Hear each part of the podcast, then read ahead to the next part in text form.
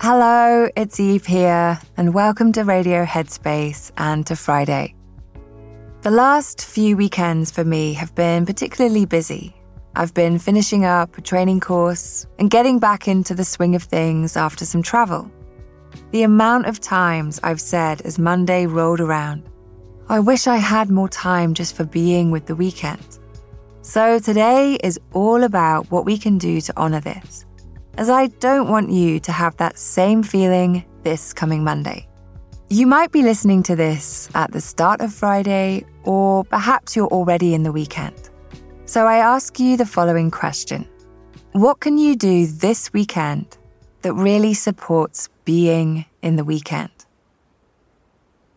Now, this doesn't necessarily just mean sleeping or vegging out watching TV, although both of those things are completely okay. But I really encourage you to notice when you find yourself caught up in the week ahead. Notice where your mind tends to go. And this is not about judging yourself or criticizing yourself. But it's interesting watching the mind in this way, how it has this tendency to want to jump ahead.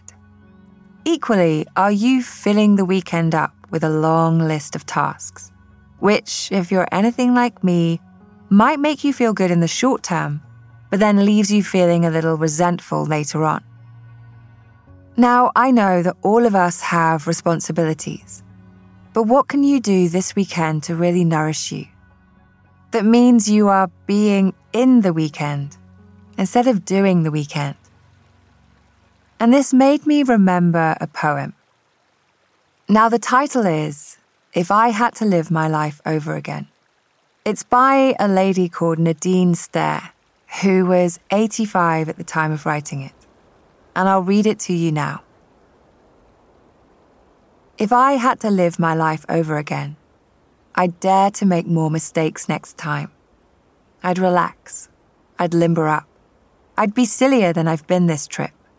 I would take fewer things seriously. I would take more chances. I would eat more ice cream and less beans. I would, perhaps, have more actual troubles but fewer imaginary ones. You see, I'm one of those people who was sensible and sane, hour after hour, day after day. Oh, I've had my moments. If I had to do it over again, I'd have more of them.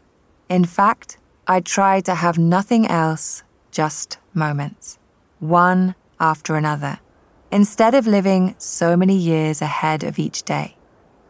I've been one of those persons who never goes anywhere without a thermometer, a hot water bottle, a raincoat, and a parachute. If I could do it again, I would travel lighter than I have. If I had to live my life over, I would start barefoot earlier in the spring and stay that way later in the fall. I would go to more dances. I would ride more merry-go-rounds. I would pick more daisies. Thank you, Nadine, for this wonderful reminder to be with all the moments in life so, as this episode comes to a close, I encourage you to set an intention for this weekend, an intention to stay in this weekend. Thank you so much for listening. Have a lovely weekend, and I'll see you back here on Monday.